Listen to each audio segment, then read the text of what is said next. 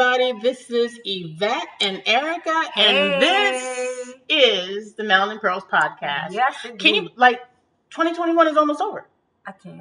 Woo! What happened? Girl. I feel like time stands still, right? Time has stood still. Yes. It has flown by. Yes. I don't know. I was talking to Jack the other day, and I was like, we're going out to dinner. He was like, when? I'm like, that's tomorrow. He's like, already? I'm like, yeah. Yeah, it's just flying by. It's flying by. Yeah, I don't know what day it is anymore. Yeah. I just operate. It's a Blur's Day. You used that before? Blur's Day. Someday. So anyway, everybody, this is a special episode because we are in trying times once again. We are going to be talking about voter suppression. Yes. And I don't know if a lot of you know about voter suppression. It kind of came up during the presidential election, and Republicans were going all in and trying to make sure that no one could vote, especially brown people. But since the election, the voter suppression actions have been off the chains. And I've done some research, and it appears every time there is a record turnout, it is swiftly followed by a tidal wave of voter suppression efforts. I mean, it's documented. This has happened. It's a factual trend. So as of this recording, 47 states lawmakers have introduced bills that would make it harder for people to vote. So Erica, got a question for you. Yeah, sure, because I got a lot to say. Do you know what ways that they can forms of voter suppression? Do you know any? Just name me two. So you can not count absentee voting, mail-in voting, right? So that's one. You could target requirements, my requirements as a voter. You can do that. I also heard that now it's illegal to give people online to vote water. Mm. This making it very uncomfortable. Yeah. There's actually 61 ways that people, lawmakers, can make it extremely difficult for people to vote. Doesn't this remind you of things of years past? Yes, but but here we are. Here we are. And I almost feel like, and I know you're going to go into it for my data. I got you. But it's like we're trying to change the rules of the game since you didn't win the game. Yep. Do you know? So, I'm taking my marbles and I'm going to change how the game is played. Yep. Because I got to win. And that's a disgrace. Anyway, go on. Continue. So, there's actually, like I said, 61 forms of voter suppression. Strict voter photo ID laws. Mm-hmm. No early voting whatsoever. Early voting cuts. Harsh registration for compliance deadlines. Mm-hmm. Failure to timely process voter registrations, polling place relocations where they move the polling place and don't tell nobody, right? There's a whole bunch of them. Yes. And the link is going to be on our website. But if you want to peep it out yourself real quick, it's called www.votingrightsalliance.org.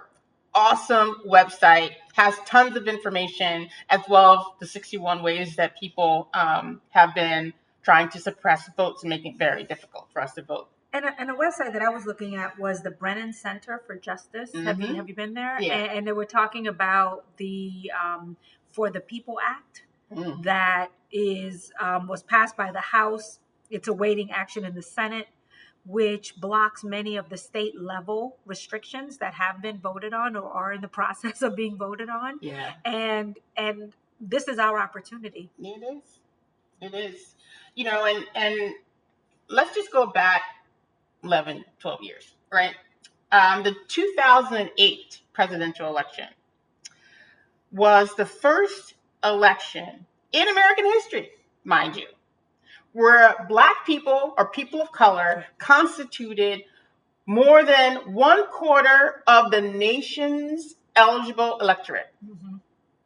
So we also saw during that election a shift, massive shift in the racial composition of the early in-person voting, with Black voters casting their early votes in person more frequently than white voters. You know how many times?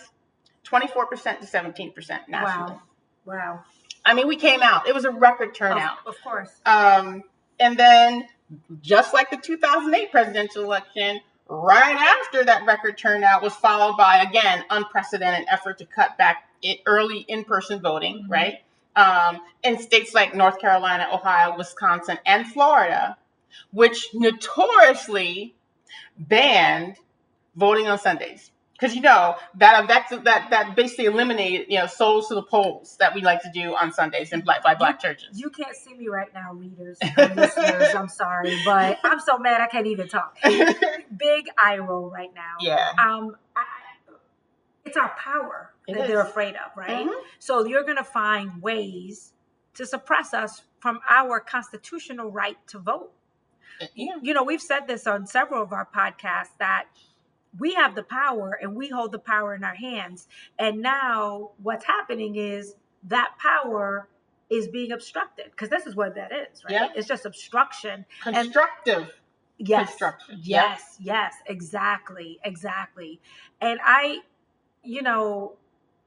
think that, I mean, Yvette, let me know if you agree with me, but you know, this is currently going to go, you know, this For the People Act that I just talked about is about to go before Congress. I mean, I feel like writing a letter to my Congress. Yeah, I mean, but that's the way to go. I think that is the way to go. That is really the only way that we, you know, can stem the tide of this craziness. So just like we were talking about in 2008, now in the 2020, we are witnessing a rerun. Mm-hmm. So in the 2020 presidential election, we saw more than 159 million votes cast. That literally shattered any record of the most voters to ever participate in an election in American history. Right. All of history. Right. All of history. Absolutely. Right. And the highest turnout in history since 1900 presidential election. I'm shattered. Like 2020, like we had it. Right. And then, like clockwork, 7 of the 10 states where the turnout rose the most. They're the ones that started enacting these laws. Yes, but those states where the voter turnout was the most was by mail, right? Because pandemic, exactly. Right? So now, in 2020 presidential election, the percentage of Black voters casting their ballots by mail more than doubled. From 18% in 2016 to 38% in 2020. Wow. This is just like now clockwork, right? We're witnessing an onslaught of legislation to cut back voting by mail, including states like Arizona, Iowa, Florida, Wisconsin, and most notoriously, we know, Georgia. And Texas, too. Yes. Mm-hmm. Yes. So let me just unpack a little bit what they're doing in Georgia, which is like really some sick... So anyway, so in Georgia, there's pending legislation that will require voters to submit photocopies of their identification, not once, but twice when they seek to vote by mail. Like, why? Right. It will bar elections officials from affirmatively mailing absentee ballot applications to voters. Like, you can't get it. Oh, And then it'll also reduce the window for requesting absentee ballots, and it will place restrictions on drop boxes for returning ballots, you know, and eliminate no excuse absentee voting altogether. This is just some crazy stuff. Yeah, they're changing the game, and folks out there, we have to do something to stop this. Yeah, and we just have to reach out. We vote in our Congress people, right? All these people, they work for you. They work for us, right. and we have to. They are suppressing us from our rights. Yeah, like you're basically taking our rights away from us. Yeah, and they're doing it in very deceptive ways. Yeah, but you know, you're using the law, right? You're using the law. I'm not saying it's illegal, but right. I'm just saying. You know, one of the things that can help combat this is, you know, election day registration, mm-hmm. Which will allow eligible voters to register to vote and cast a ballot the same day as election day, right? Yep. Well, which would effectively eliminate all the early registration deadlines. So check this out.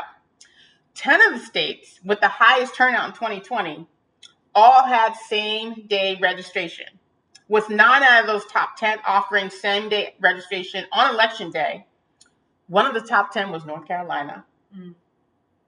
Mm. So the consensus among the political people, is that election day registration boosts turnout between 2 and 10 percentage points, with particularly strong gains among historically lower turnout or disenfranchised groups like young people, lower income, and Black voters. So that is a way that we could possibly combat that.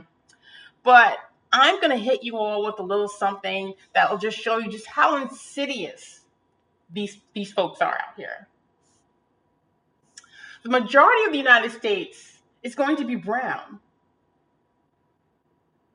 by 2045. Mm-hmm.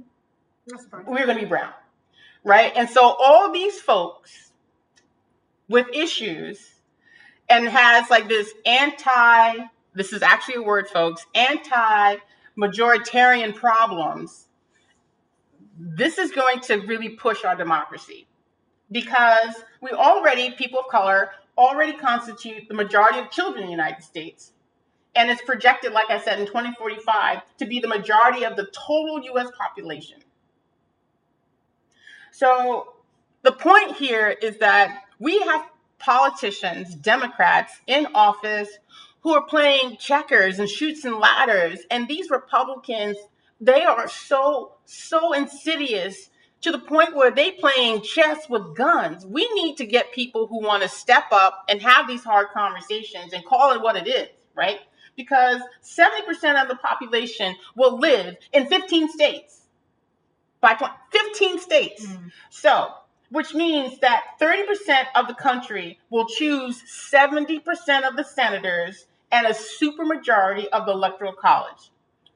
Republicans ain't playing. No. I'm like, you all think that this is like little stuff. It's methodical. It's methodical because they know it's not getting whiter, it's getting browner, no, right? Exactly. And if the 15 states where the most of the population is going to live, they are moving. They're moving the lines. And rules for voting so that they can, so they may not, you don't need to have as many, you don't need to win by popular vote. We're going to get you by the Electoral College. So just think about it, folks. Oh, absolutely. And even with the results of the census, right? Yeah. You have states that have lost seats. Mm-hmm. We also have redistricting that has occurred. Yep. So these are little things that when you put them all together, they're not little, but they add up. They understand that the face of the United States is literally going to change, and they are stemming the tide to prevent that from happening. They know that they won't be able to, reduce people from not having kids. But you know what they can do? They can steal the votes. Absolutely. They can steal the presidential election by padding the states with the majority of electoral college is going to sit. And so they don't need all of us to, hit the polls like 159 million votes. No. They don't need that. No. They just need the states with the most electoral college. They've changed the rules. Basically, they're changing the rules.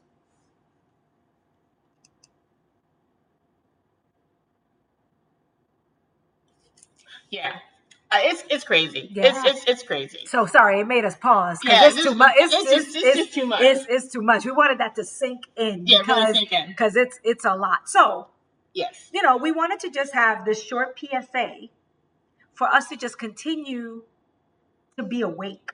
Yes, and to know that this is happening. Yes, and that we have to be educated to understand that, to your point, Yvette, they're playing chess and they're playing generational chess. Yes. They're not playing, let's do this for this week. They're doing this for like 4 presidential elections down the road. Do you know that these people won't even be here? Exactly. They won't even be here. Exactly. But they're making sure that they're going to make sure that the people that think like them, they're going to be set. Yes. They don't need to be here. So like, when you had Martin Luther King and Rosa Parks, fighting for civil rights for the generations after them to have it better, flip that. These folks are doing it so the generations that come after them don't have to deal with this nonsense. Absolutely. It's crazy. So, to close out, because we just talked about a lot of heavy stuff, folks, and we just want you to know that we want you to be aware because this is going to impact our lives. We need to reach out to our representatives in Congress to let them know that their constituents are watching. We know we have to vote like our lives depended on it. Yep. We did that in 2020. But states are working to take that away from us. Yep. We are a large voting bloc, and they're trying to suppress us. Yep. So what are we going to do about it? Yeah. Well, I mean, there's a couple of things, you know, but I say this to my customers all the time. Technology can't fix everything. No. It can't fix everything, right? But neither will voting. Think about this. We need to, you know, making it easier to register and vote, great. But we need everyone to be committed to democracy and the basic principles that every individual should count equally in our political processes. We got people who don't believe that anymore. Right. So it's just more than suing folks, right? It's not the answer. We, the people, need to do the work as Americans to fight for democracy. Absolutely. We want to thank you all for listening. This is important, folks. You have the power. Don't let anyone take that away from you. And they're trying to take that away from you. Yeah. So what are you going to do? Yeah, what are you all going to do? Thanks for listening. And that's our show. Any samples of media remain the property of their owners. Opinions expressed reflect the individual's point of view, not the Melanin Pearls podcast. If you enjoyed the show, like us on Facebook and Instagram. And don't forget to rate us on iTunes and Spotify. If there's a topic you would like for us to cover, let us know by visiting www.melaninpearls.com. Thanks for listening. And until next time, we encourage you to visualize your best self.